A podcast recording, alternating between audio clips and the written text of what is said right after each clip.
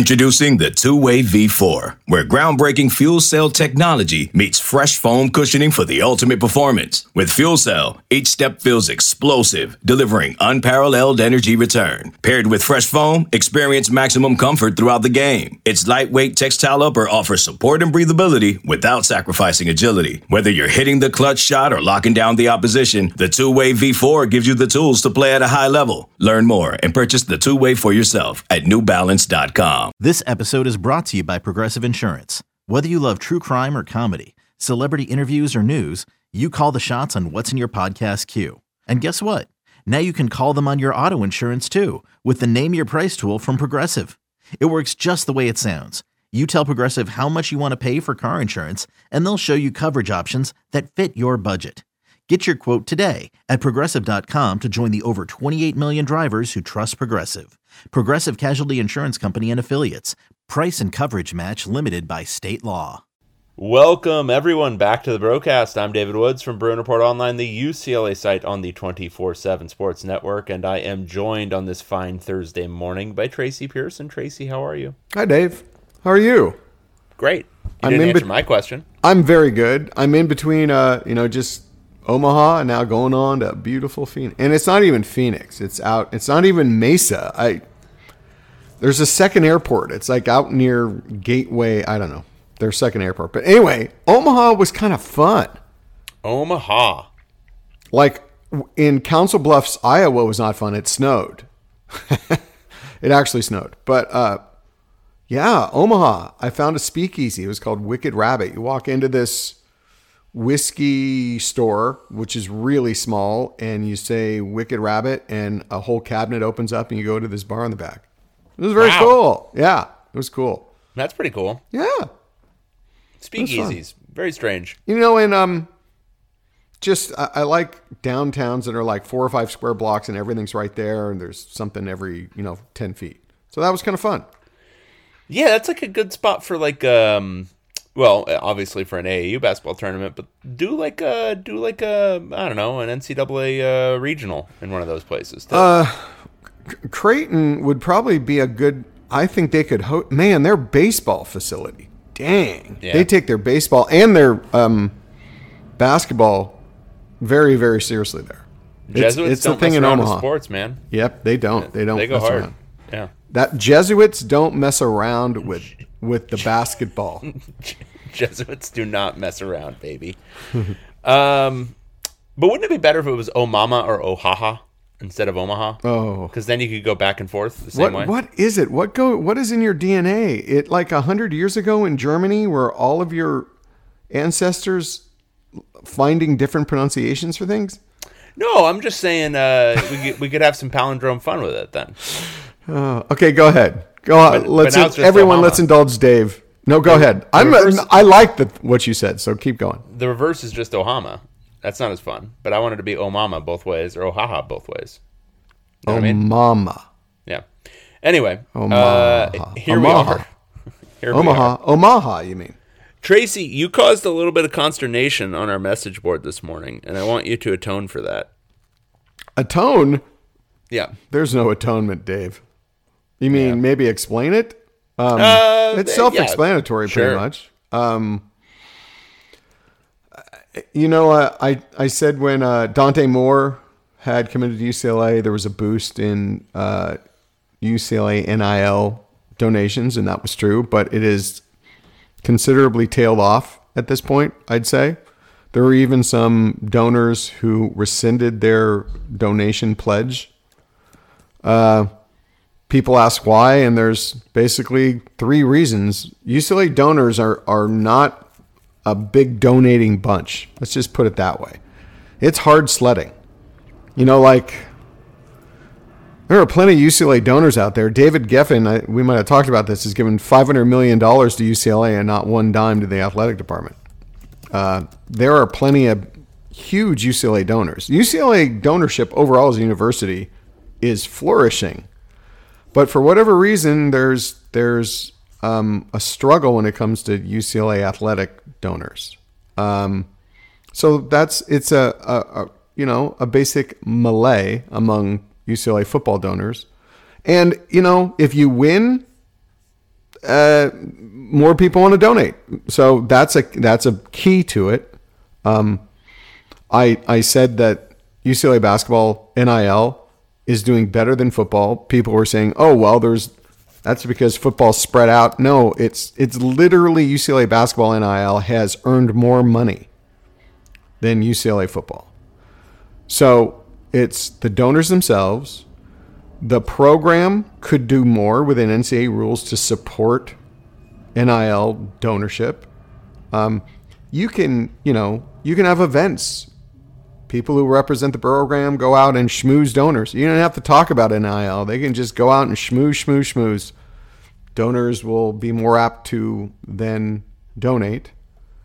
Um, and then the biggest controversial element of this is there is a natural uh, competition, confrontation between eh, within any school and athletic department and specific program and its NIL program.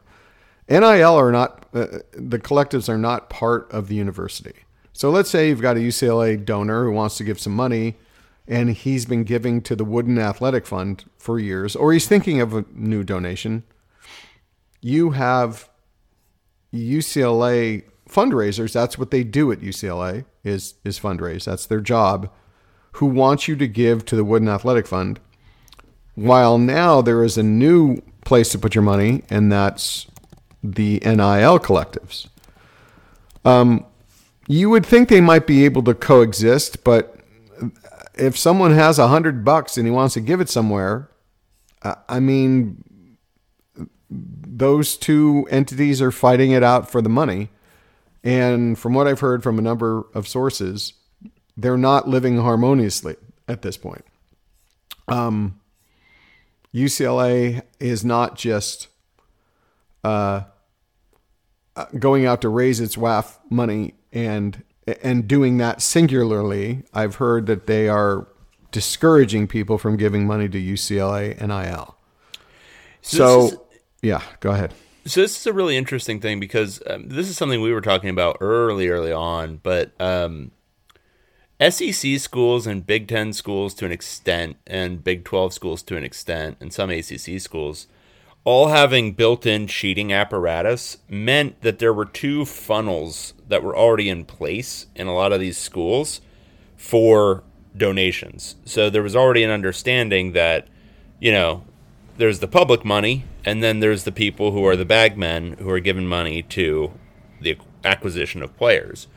What NIL has done is made that above board at those schools, but the apparatus was already in place, so it was pretty seamless transition. Yeah. Uh, at UCLA, and this is something I was concerned about from the beginning, but um, it's not just that there isn't the apparatus, it's that there's no built in understanding that X amount of money goes here and X amount of money goes here into the slush fund. Um, and the slush fund is now the public, you know, NIL or whatever. But um, there's, you know, it, the, the worry was always that they were going to have to essentially swallow some pride and, and cannibalize their donors or completely build a new donor base. Um, but building a new donor base at this stage with UCLA football being in the state it's in is difficult. Um, so you have to. It's essentially it's an investment thing. They've got to cannibalize now to invest in the future where they might be able to build more donor base. But the the, the thing that's going to have the most direct impact on whether or not Chip Kelly can field a program that can build more donor base in the next two years is NIL. Uh, clearly, in my mind, I mean, I've seen this. If I just view it, knowing what I know, you know, being a pretty close observer of how all this works, but also I now have firsthand knowledge of all this, of how this all works. Um, the key to the the primary determining factor here in raising money, just I'll make a general statement, is winning on the field. It's the number one thing. Um, so that right there enough would lend you to believe, would lend it to believe that getting the players to win is at the top of the pyramid here. Um, so just from that standpoint, there's already a oh, so the programs need money to function. They get money from a lot of different places. They get it from tickets, season ticket holders, concessions, gear. I mean, it it they bring in money. Um, WAF is another way to enhance that. If it just relied on ticket sales, there would be no UCLA football program. There is a well established base of WAF money. The program right now is functioning fine. It's not like, dang, we better increase our WAF donations right now or the program is going under. No, it, it's it's well afloat. And then there is going to very soon there's going to be money from the Big 10 which all goes into this above board fund, right? Yeah. And th- so just say that's fine. That boat is afloating just fine on its own. To get that boat onto shore, you need some guys. And the way to do that is to win, is to get guys to win, and all the boats are raised. God, I've, I really did a, a job. Yeah. Um, you win. It trickles down to more WAF donations, more concessions, more season tickets. So the new money that's coming in for donations, you would think there'd be some forward-thinking people saying, "Wow, we recognize how important NIL is. We need this team to win." I wonder what would happen if UCLA ever won 11 games.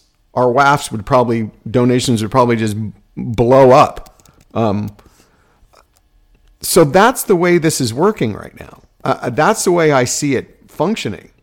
I think the number one priority at this point is easily NIL money because I, I am seeing UCLA missing out on guys on transfers and to an extent a bit on recruits. I mean, Dante Moore was a bit of an exception when it comes to high school recruits. Um, but it is a factor with high school recruits. Um, but a big factor in transfer recruiting. And obviously, UCLA is emphasizing transfer recruiting. It's doing pretty well, but to really win players and bring them in, the guys are going to have big impact to let get UCLA to that 11 win kind of watermark. That's it's NIL, and it's it's clear to me. Um, so then the next question is, why is the UCLA athletic department doing that? In, in a, I think it would take a lot, well, maybe not a lot of vision, but it would take some vision to concede that what's best in the long term is for the NIL program to really be robust here. Um, that it would help them with their WAF donations. And then they're judged their jobs are judged, their job performance are ju- are judged by how much they generate in WAF donations. So it's very much about it's very much about doing trying to get ahead in their own individual jobs and they don't have more of a long-term vision on what could help the program and help and help the athletic department. Yeah, it's a it's a short-term profit mentality, um, which is not a great indication just generally. Um, you know, it's it's there was always like going back in the day um, regarding UCLA and, and when we were linking a lot of the funding to ticket sales and saying, well, you need to invest in it first and maybe take a hit because if you get a good coach, and you know this is back before even Wasserman Center and all that kind of stuff, but like w- when when that was kind of the thing where it's you got to hire good coaches, you got to pay a little bit more for coaches, and then ticket sales will come after the fact you don't start gouging people on ticket sales um, when you're putting out a subpar product. It, it just kind of seems like there's always, it, it, and it's you know it's I, I think there's different nuances to it now, but it's part of the same kind of frustration a little bit with. Um, I think a lot of schools have it, but UCLA is obviously the one we're familiar with, where it's just a weirdly short-term mentality, especially considering even with you know Martin Jarmond's obviously a, a, a guy from outside of the uh, f- family, uh, but with how many people inside the athletic department are lifers or pretty close to it, um, it's always been kind of shocking how short-term the thinking is. Well, if you just think of it from this standpoint, um, so Dante Moore is going to get a, a pretty significant NIL package, let's say. Not as significant as it would have been if he went elsewhere. Um, if Dante Moore, with all the hype that's been around him, um, he was, I think, the number three ranked quarterback in the 2023 class nationally. During signing day, got a lot of attention. People know who he is now, right? I mean, even UCLA fans are well aware. If he wins the starting spot, Dave, what do you think that means in season? Well, not just season tickets, but ticket sales next year. Average of five to six to ten thousand more people going to the game because they're hearing about this kid, the Yep. hype for him. Sure. Do the money on that. Just do the math. I mean, that could be half million dollars more a game.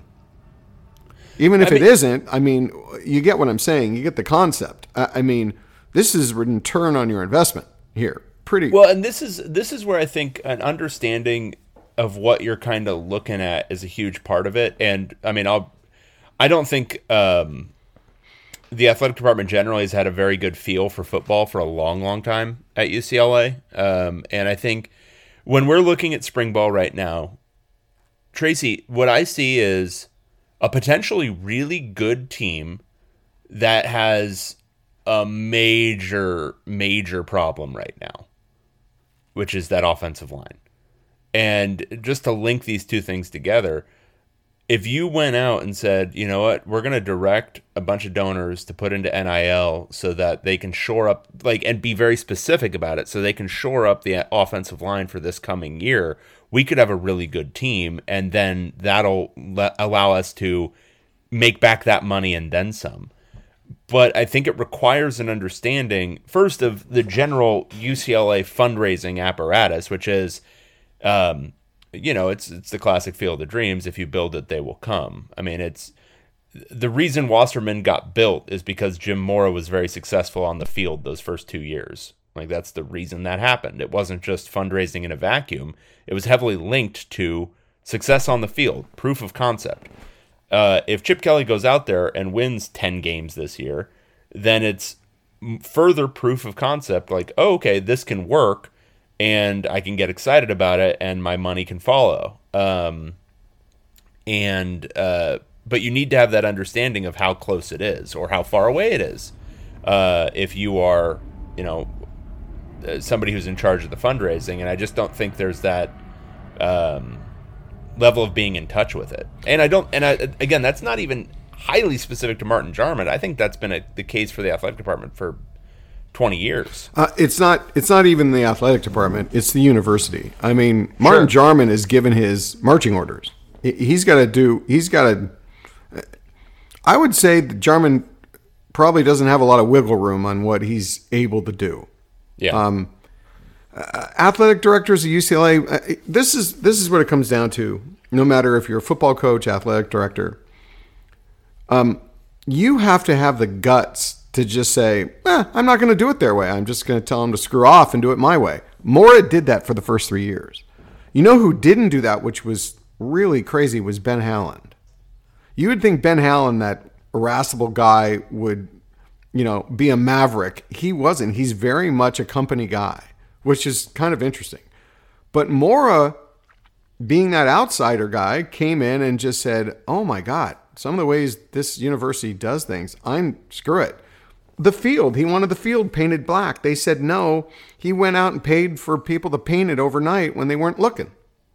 I mean, that, that's what he did. It's the force of one personality, right? Um, so there are.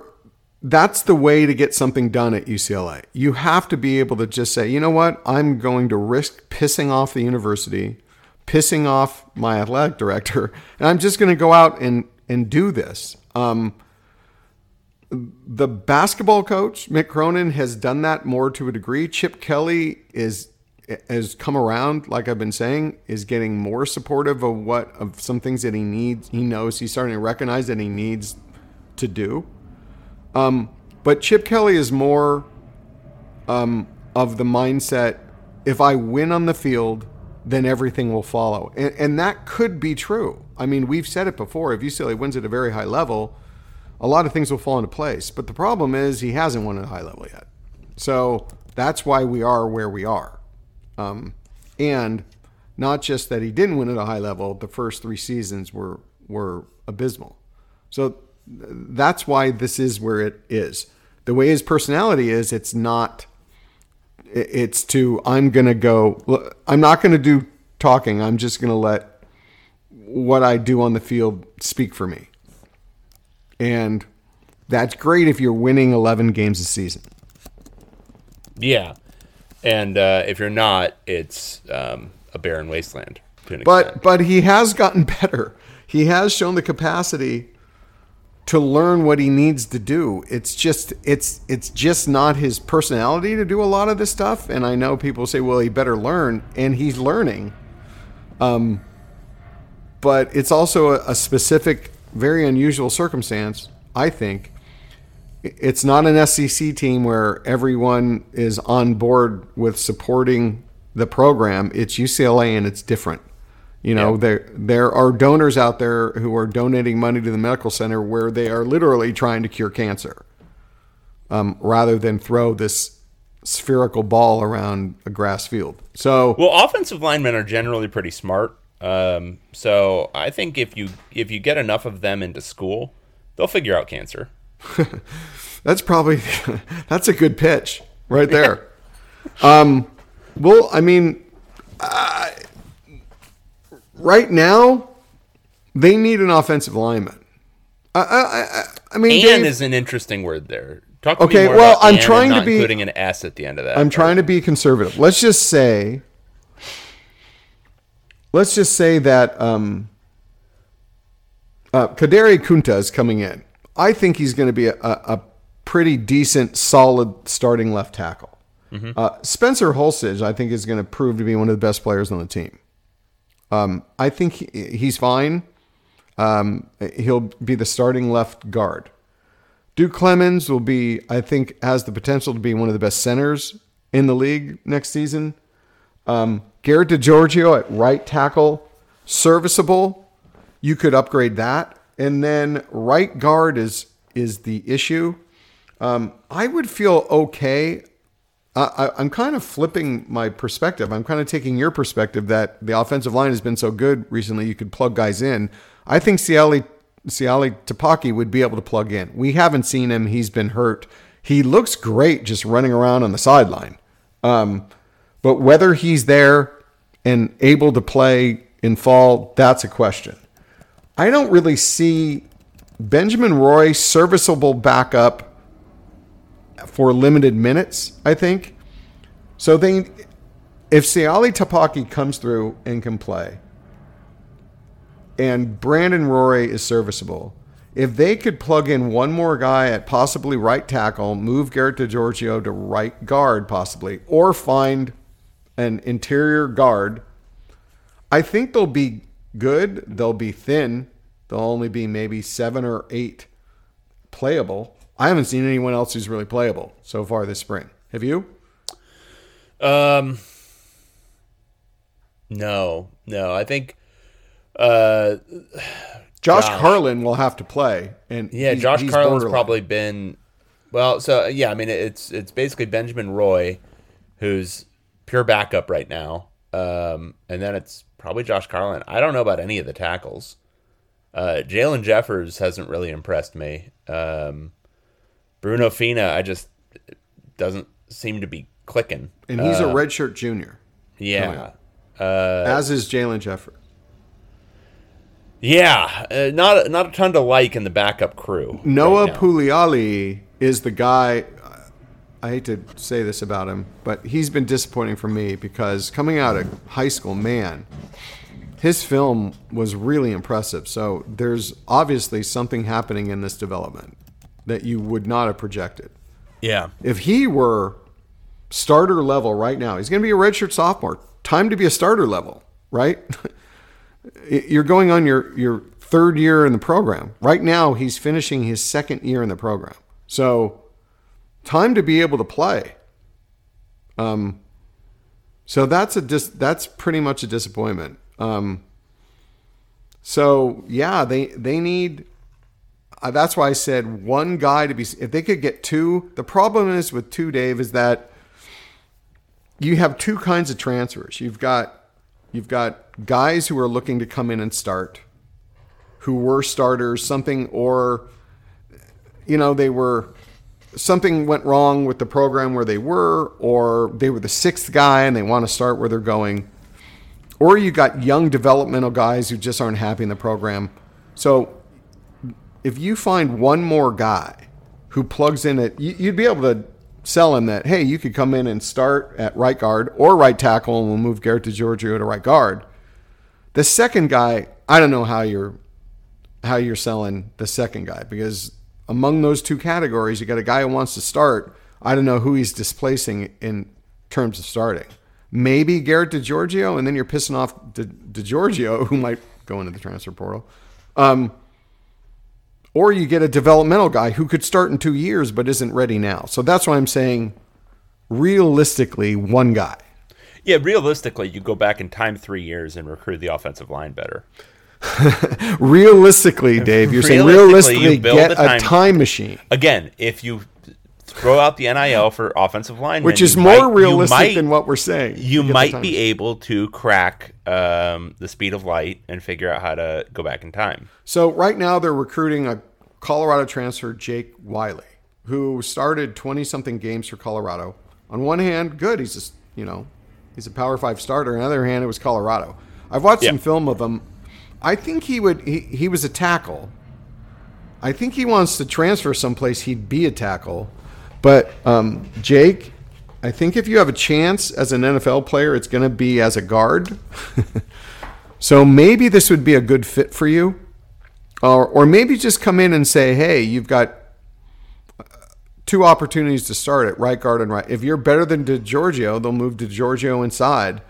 Or if you're willing and you're good at guard, you'll play right guard, and that might be your potential NFL position. I think he would come in and probably start, unless Tupaki, when he's really healthy, beats him out. And then you'd have, then that would be a really good solution because you'd have a a guy who started 22 games within your rotation of the top six guys who played both tackle and guard. Right. So, yeah, I mean, the transfer portal closes in three days. Well, yeah, three days. Um, I don't. There aren't going to be too many other opportunities here. I'd say go all in on Jake Wiley with and getting back to NIL. I mean, I, I would bet he's not looking for a big NIL payout, but it couldn't hurt. While at the same time, they're pursuing Colorado cornerback transfer Nikko Reed, a former starter there too. Five, I mean, smallish. Watch some solid guy might come in, could possibly. I think he'd be in the top four cornerback rotation at UCLA. Another day is here, and you're ready for it. What to wear? Check. Breakfast, lunch, and dinner? Check. Planning for what's next and how to save for it? That's where Bank of America can help. For your financial to-dos, Bank of America has experts ready to help get you closer to your goals. Get started at one of our local financial centers or 24-7 in our mobile banking app. Find a location near you at bankofamerica.com slash talk to us. What would you like the power to do? Mobile banking requires downloading the app and is only available for select devices. Message and data rates may apply. Bank of America and a member FDIC. When you need mealtime inspiration, it's worth shopping Kroger, where you'll find over 30,000 mouthwatering choices that excite your inner foodie. And no matter what tasty choice you make, you'll enjoy our everyday low prices, plus extra ways to save, like digital coupons worth over $600 each week. You can also save up to $1 off per gallon at the pump with fuel points. More savings and more inspiring flavors make shopping Kroger worth it every time. Kroger, fresh for everyone. Fuel restrictions apply. Yeah. And and Dave, if you've been following it, I know he's cleaning house.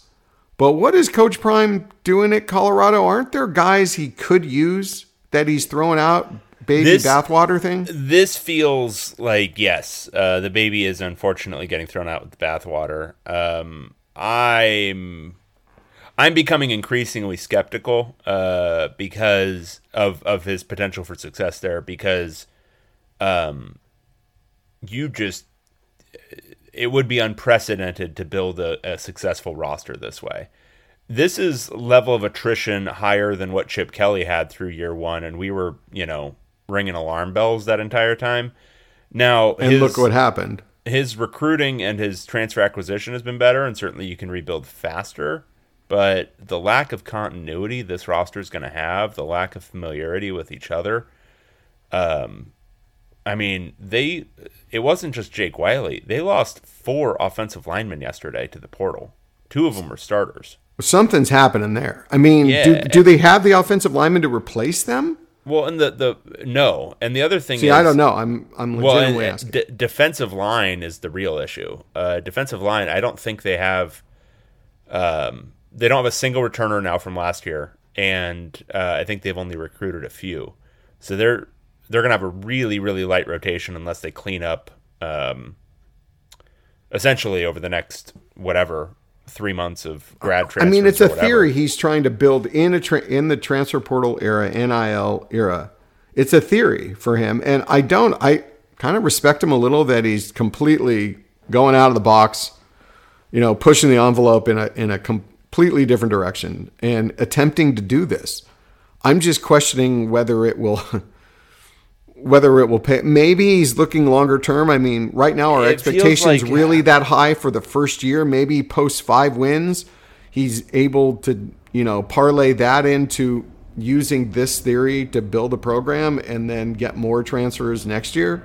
It feels like it's um, a bunch of try hard motivational stuff where he's like, well, nobody on a one and eleven team could have been good. And it's just, it feels like it's a little bit lower um, it's just kind of a, a of a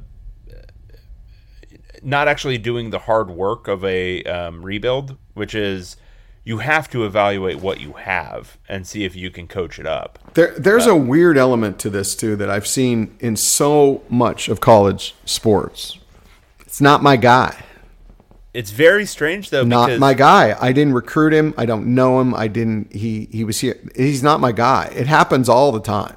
Yeah, but even if so, the thing is, like, as a human being, even if you look at your roster of not your guys, you're going to find a few of them who are your kind of guys, right? I I, I don't know. No, I but that's know. the thing is like there's Chip something... Kelly found a handful.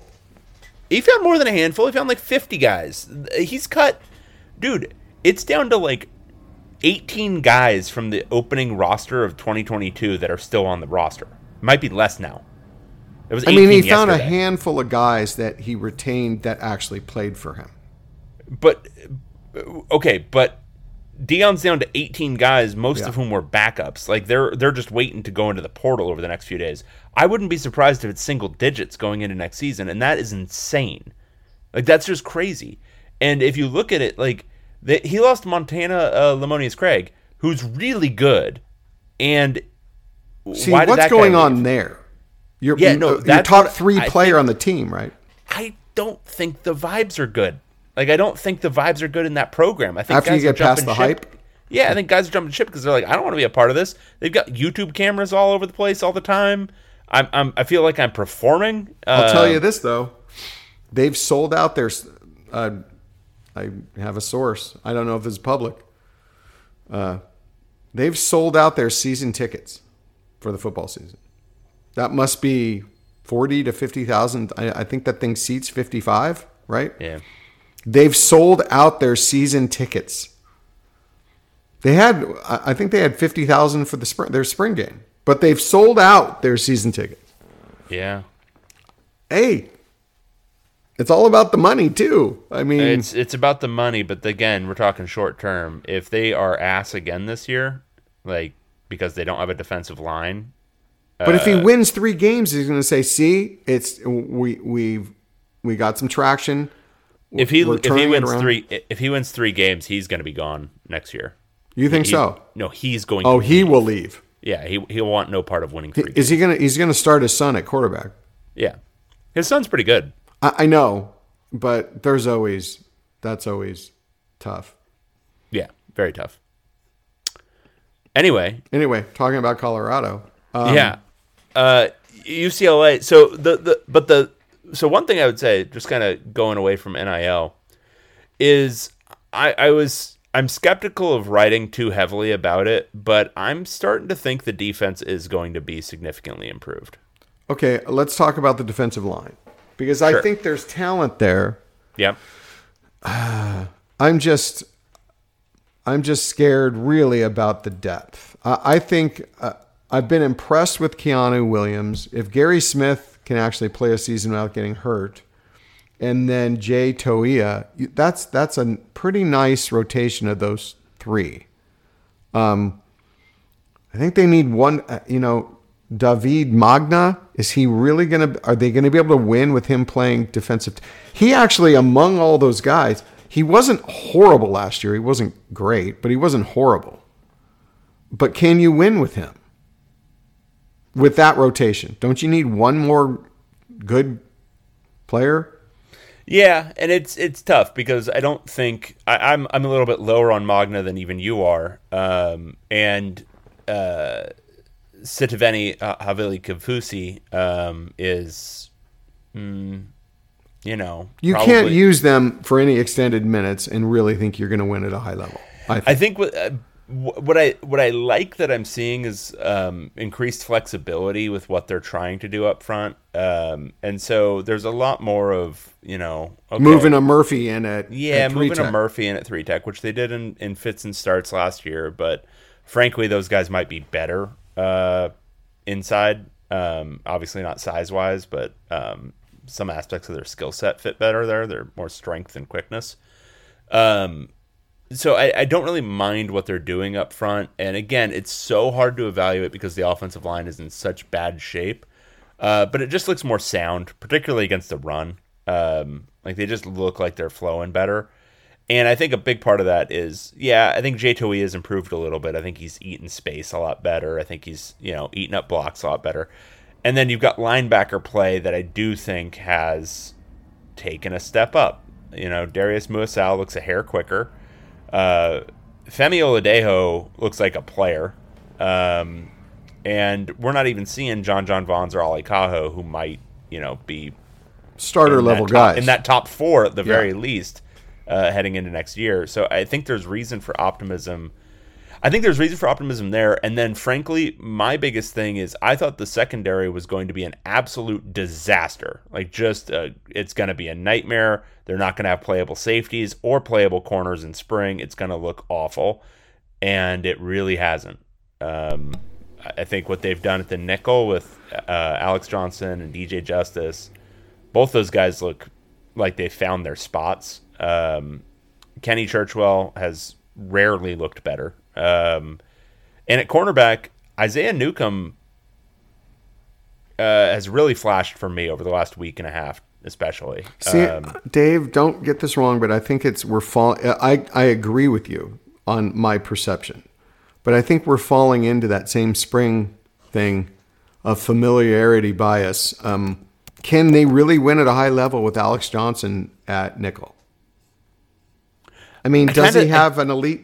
Is that is that a high level talent? no, I kind of think DJ Justice needs to um, eclipse him there, and I think it might happen. Okay, but I mean, questionable whether DJ Justice is going to be a high level talent. I I'm I'm really starting to like DJ Justice though. But you know what I mean. yeah, no, I get it. I totally get it, and you're not wrong. And it, this is always the uh, this is always the problem with uh, spring football is you're watching, um, you know, you're just watching these guys go against the same players all the time, and it's just team against team, so you don't really have a comparative set. The reason why I'm I'm uh, optimistic about the secondary is look at who they're going against most of the time. They're going against J. Michael Sturdivant. They're going against Kyle Ford. And yeah, those guys are making some plays, but the coverage isn't bad. Um, and particularly at cornerback, which is where I was expecting it to look a little bit yucky. Uh, I, I think you to know get I- technical. I'm pretty skeptical of John Humphrey. I don't know that it's gonna ever fully click for him, but I've liked what I've seen out of Jaylin Davies and Isaiah Newcomb, and Devin Kirkwood's been fine. He's been fine. See, that's the thing. I think they needed someone. Devin Kirkwood was a high level recruit, four star guy, came in and started as a freshman. They need him to step up and be like all Pac 12 level. Yeah, and I haven't seen it really this spring yet. It could be he is going up against some pretty good players, but I don't know. Uh, just a little, a little skeptical. I just keep having to uh, uh, remind myself that uh, we might be because we're starting to watch him a lot. We're starting to um, think they're better than they are. Yeah. I mean, it's a thing that you fall into er- every spring. Um, yeah.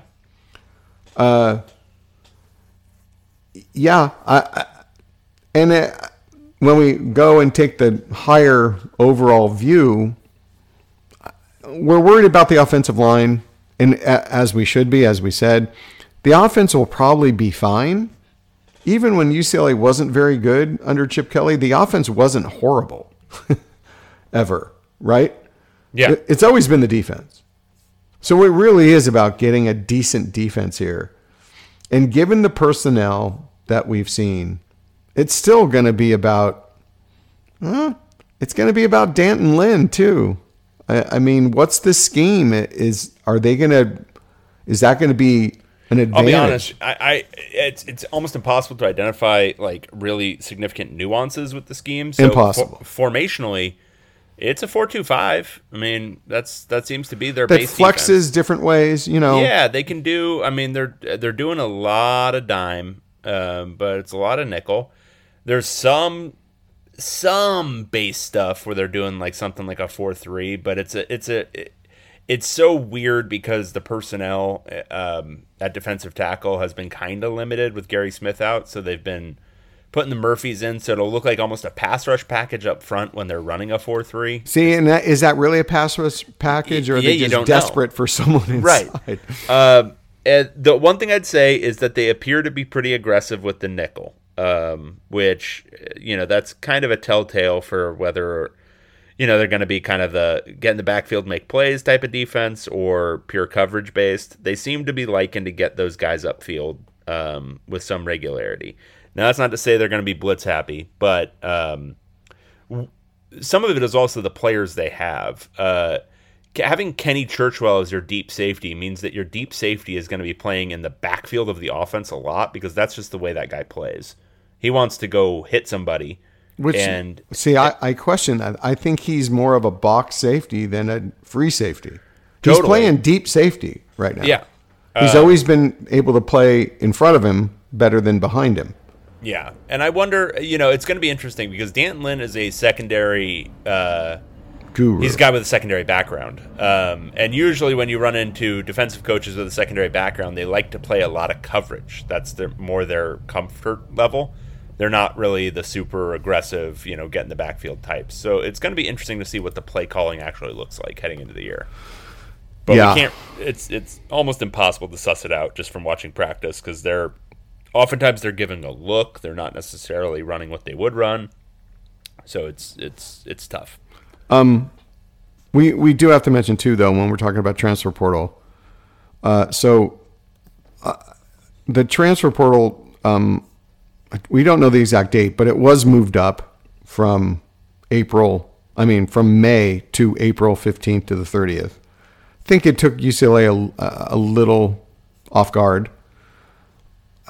Um, it they might be benefiting from it because there are I think there are guys who might be considering going in the transfer portal who are currently on the team that haven't come to the conclusion they haven't finished spring practice so they haven't concluded yet whether they want to go in the transfer portal. And they they might not. The practice goes through May 5th I mean so far we've seen Jake Newman.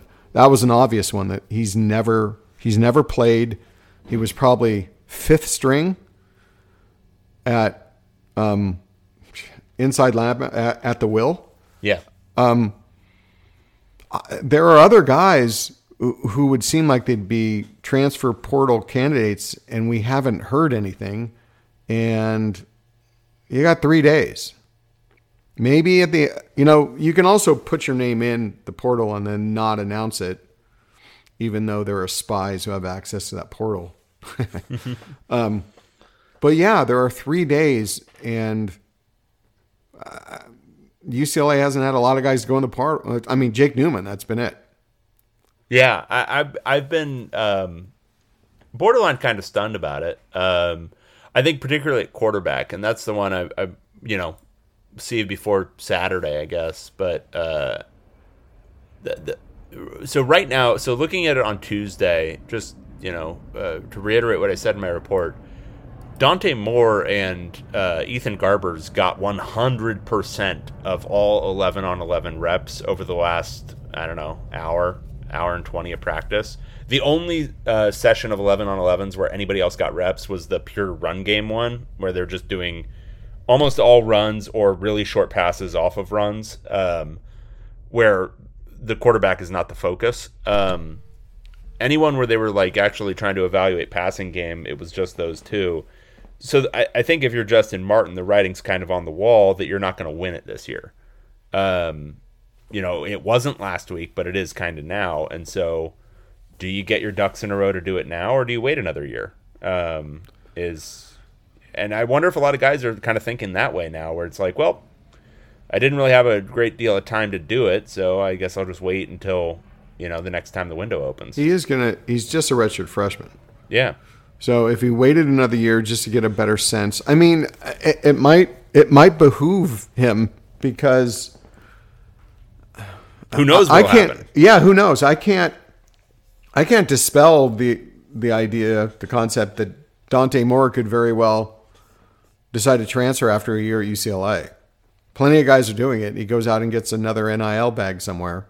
Um, maybe because he's platooning with Garbers, or he didn't win the spot, or he won the spot and he didn't like the way it went, or something went aground. You know, there's plenty of things that could go, that could go amiss when you have such a high profile guy like that with NIL. Yeah. Just think about that. Um, so maybe it's smart for Justin Martin to hang out for a year because then he'd transfer after that. He'd be a redshirt sophomore at his next place. Yeah, yeah, it might be uh, might be more prudent to hang out. I mean, if if you want to be there, and it seems like he does, that might be prudent. Yeah, but we haven't like anybody that you would think, and I'm not going to go into a whole bunch of names, but anybody that you would think, oh, maybe they'll try to poke around, you know, if they're getting buried on a depth chart. No, doesn't it doesn't seem like that's happening. So, Uh, Like you would think. I mean, I know he's coming off an injury, but you would think like Dacian Morrell, running back. yeah, totally. And we haven't seen him in the portal. I mean, now he is coming off an injury, and I haven't seen him out there in a couple of days, but that often happens with guys who are injured. Um, and then you have, uh, um, you know, there's guys like Jaden Marshall. He's deep on the depth chart now. He would be the guy that would be a real tragedy if he left because he's he's got the speed that UCLA needs a receiver that could, de- you know, and he's a he'll develop into it. I, he's shown flashes of you know ability to develop. Yeah, but uh, you know, say what you will about the program, but it does not appear to be losing transfers in droves. I guess a lot of it too, though. When I talk to college coaches and you say, "Do you think he's this guy's going to transfer this?" and when it's a guy, you know, who's just okay, they go, "Where's he going to go?" Yeah, they love doing that. But but it is kind of true. Where's he going to go? I, I mean, is he going to go and go play for Power Five? Is he going to make a big impact, or is he going to actually have some humility and move down a level because he wants to play college football? That's really rare. Yeah, so, yeah. Uh, let's talk about basketball. Omaha. You were in Omaha, Tracy. Yeah. You know, I have to admit, a lot of times it feels like drudgery when you go out to those tournaments. There's some, there's a lot of bad basketball, but on the other hand, you know, it, it's fun. That's the fun part. I mean, I saw LeBron James when he was 15 years old.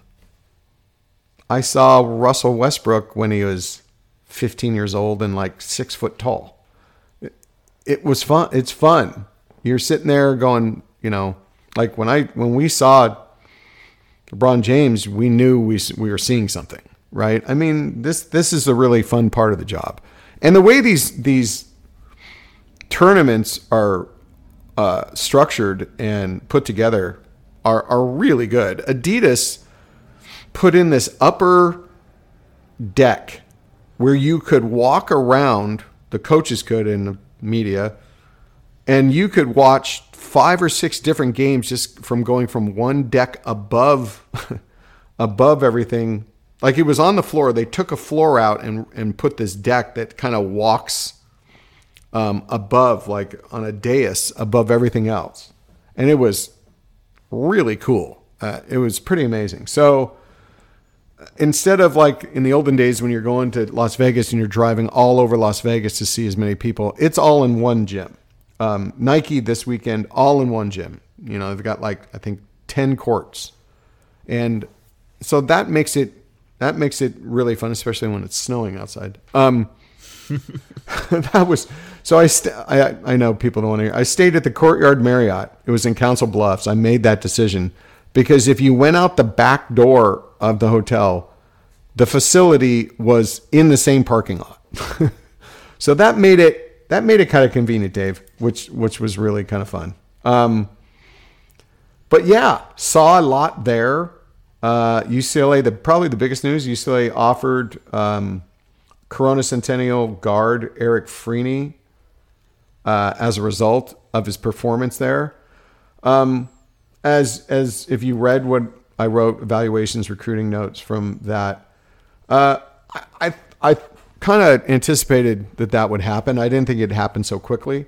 Uh, what might have happened is Mick Cronin saw him, saw everything I saw also, then probably called and talked to the kid and loved him. That's probably, and, and Cronin probably just said, "Oh hell, I'm I'm going to offer this kid. I, I love this kid." Uh, six two ish. I mean, on on Twitter he's listed six five. That makes me six two. Um, six two. Let's say six two and a half uh, kind of thick. You wouldn't, if you look at a team and you just size up bodies, that's what you do as a scout. He would not be the body that would jump out at you. But then when you watch him, he's a scorer. He's definitely a scorer. He can put the ball on the floor. He can get in the lane. He can finish. He can really, he can shoot. Got a nice stroke. And he's a decent defender. He's, he's so big and thick, especially in his lower body I saw him body up against guys who were six five and defend them fine. Some high high end guys. So I would also think for someone like that, that's going to be an offer like, you know, the offers on the table for spring and summer. Have fun, collect as many offers as you want, talk to people, maybe take a, you know, you know, go around and see some schools. But uh, yeah, uh, he Freeny has to believe that he'd have to make a commitment to UCLA by probably the end of the summer, or it, he will lose that opportunity. That opportunity will close up. Um, it's an exploding offer. Yeah. Uh, DJ Thomas, Dedan Thomas, easily was my best, my favorite player watching him last year. And he only confirmed that. He is just so much fun to watch. He made my whole weekend. He's what how his creativity with the ball, with scoring, passing is just fun. It's just people coaches said to me, now don't forget I used to do all West Coast basketball recruiting for various networks. So I know a lot of assistant coaches. There'd be coaches who just said, God, I got to go to another game, but I just love to watch him play. And they were they're not recruiting him; they just wanted to watch him. Um, recruiting wise, I told you I got two different stories. One story was it's between UCLA and Florida. Another one that Houston's right there, so and Arizona. So, in talking to him, it sounded like he's he's not going to take any more trips. He knows he's got enough information to make a decision. Uh, uh, could happen by June. Uh, he he said, you know, mid summer which June, July is, I think, is what he's thinking. So that, that those are the two biggest takeaways. Well, probably the third was Sebastian Rancik did not have a good weekend. A lot of the coaches were kind of down on him and talking to him. Uh, I wasn't as down on him as as some of the coaches. He really struggled with the length and athleticism. He in his first game, he's he's kind of known in high school basketball for catching the top of the key, driving because he's got strong handle, and then pulling up, hitting a 15 footer. He tried that against a 7 3 player on his first touch. And the 7 3 player didn't leave his feet and just went, whoop, it just, and so it was, it was a, a learning experience of that much athleticism and length, and he and he had tendonitis. They were trying to manage that, so he had limited minutes. Um, but he settled in. He started, I thought, playing a better all around game. He started passing the ball. He's a really good passer. Just doing little things, going out of bounds, tipping a ball to his teammate, you know, just all those kind of little things. Hit a couple of threes with a good stroke. Um, then he didn't play the last two games. I'm still green light on UCLA taking him. Uh, it might depend on whether they get a sense from him that he's a tough kid, whether he's, you know, there's toughness there, physical and mental toughness. I think if he kind of proves that out to Mick Cronin, that um, they will hang in and want him and love to take a commitment from him. Um, uh, I see him as a, if that is true, and he's willing to come into the program, probably not start his first year, develop uh, over three or four years at least. I think he's a really good fit, but that's a big if. I mean, we're talking the same thing. It's self screening here, right? Uh, he does have some visits coming up, official visits with Texas, USC, and Colorado. UCLA's visit isn't uh, arranged quite yet. So we'll see how all those go. Um, so that was uh, interesting. There's a guy got to talk about was Travis Perry, uh, the lead guard. Um, he's from Kentucky. He played for Indiana Elite. Six one maybe. I called him kind of stumpy, and he kind of was. He actually is staying in my hotel, so I was able to stand right next to him. Okay, we'll say six one. Um, thickish through his lower body. Um, I knew he was a shooter the first time I went to watch him. I, I didn't watch his warm up, but then watched the game and he scored he scored like 26 points and hit five threes. The next game I decided to watch him in warm up and he hit 18 threes in a row. it's and then he'd do, you know, in the warm up a couple of dribbles and in and it's just automatic. The game I, then he scored 20 points. Um, Kentucky's offered him. He's already he's already established the career scoring record for the state of Kentucky by the end of his junior season. I mean, the dude can just shoot the crap out of it. Um, whether UCLA gets to him, I mean, it's going to probably depend on DJ Thomas. Uh, but that he was he was really fun. Um, probably the best big man that I've seen. I, I, get to go to Nike this week, but it was uh, Flory Bidunga. Um, he's plays his high school ball in Indiana. He's originally from the Congo. Uh, a bunch of other programs. Just he's like an Adem Bona lefty version. Just that long, that good of feet.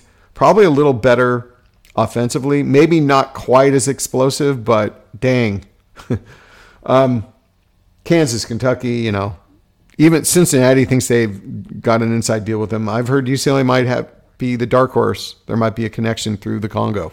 Uh, so all kind of fun stuff. Um, and now I'm going to Nike. There will be more players there. Um, just a huge list of guys to watch. And you know, people when when you say, "Hey, did you see Tajh Ariza or this?" I mean, it's hard. Most of the time, there's three games going on at one time, and if you split up your time, you can't really watch one guy. Yeah, uh, you won't be able to see him. You, you just won't. That that elevated like stage helped, but you still are taking your attention away. Um, but there's a ton of guys. Uh, Isaiah Elohim, one of UCLA's biggest targets. Uh, uh, Tounde Yessoufou, a tw- uh, 2025 guy, will be there. Uh, Trent Perry, one of UCLA's offered uh, guys. Chris Nwuli, um, an offer guy in 2024. Just a, a, there'll be a ton more guys there uh, to watch. Um, to my understanding, Mick Cronin will be in Phoenix for Nike YBL this weekend. So fun stuff. Um, if we're talking about recruiting too, I guess we probably have to talk a little bit about international recruiting. Uh, you know, everyone was on high alert for a while. I told everyone to kind of stand down. It looks very good, though. It still does, uh, even though it's always uh, a changeable situation. Um, today this today it's the same as it was a few days ago. Uh, I would say though you can probably expect some movement within a couple of weeks. Uh, if UCLA gets, I'll just say this: if UCLA gets all the guys it's supposed to get, or it's it's looking like it could get, it's looking good to get. Um, it's going to need some spots open up on its roster, and just you know logically thinking the transfer portal, basketball transfer portal closes May, I think it's May 11th or May 12th, May 11th. Um, so you would want to give the opportunity for if you take a kid and it discourages another kid and he wants to go in the transfer portal, you, you want to give him the opportunity to be able to do that by the time the transfer portal closes. So I, you know, just thinking that out logically and knowing situations, I, I and we're talking, we're two weeks away from the 11th. So there might be some movement in all of this by w- within two weeks. Exciting times. Exciting times, Dave. Um, I can we can talk about Aday Mara because we've already recognized him. It's still UCLA's looking really good. He's going to play out his season with Zan Samora. I think I can't remember the name of the team. Um, but right now it looks like he's, you know, he's the feeling is that he's going to UCLA. I know other other coaches came up to me and said, "Wow, UCLA uh, is going to be really good at UCLA." Like coaches that would, you know, high profile guys um, last weekend. So it, it's out that that's where he's that's where he's going. Of course, they all have to get through UCLA admissions. That's academics and the English proficiency uh, test. Um, love it. Love we it. Love, we love that English proficiency exam. But there are two other international players beyond Aday Mara. Beyond Aday Was that enough? Was that good? That was great. That was great. I, I will say, um, as a note, I think we need to start classifying recruitments by states of matter. Like, let's get into the physics of it. You know, is it solid? Is it a liquid? Is it a gas? Nothing is solid. Nothing is solid in, in the world. Uh, I mean, even what you think is solid, like this desk, seems solid, but it really isn't if you really get down to the atoms and molecules and stuff. I mean, well, nothing solid. solid. I mean, the, the, the, atoms are tighter. They're they're, tight, they're tighter together. yeah. It no, it's not perfect solid. You can still can you still break it apart? And that's life. Completely... Is it perfect solid? No. that's what I'm saying. So ninety percent is like solid. Uh, fifty percent is like a liquid. You know, they're recruiting him, and who knows? He gave a soft commitment, but he's given a soft commitment to fifteen other schools. That's a gas.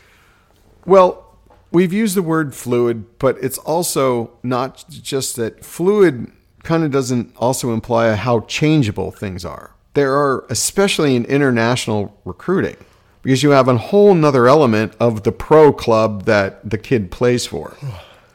Right? They yeah. have a huge interest and they're they're another influence and factor in all of it. And it literally can change um, day by day. So yeah. Something else to consider. Something to put in your brain noodle. All right. Well, I think that's about it for us, Tracy. Uh, that was tight. Tight. Tight, tight hour. All right. Well, for Tracy Pierson, I'm David Woods, Report Online, and we'll talk to you again next time. See y'all. On May 23rd, I want to go back to normal. What's normal? The Paramount Plus original series, Evil, returns. We've already hunted werewolves, and demons. And now what? A baby Antichrist? Okie dokie. Prepare yourself. You will not beat us. For the end. I have visions of hell. Make it stop. Make it shut up. You're not gonna survive this. Evil, the final season. Streaming May 23rd, only on Paramount Plus.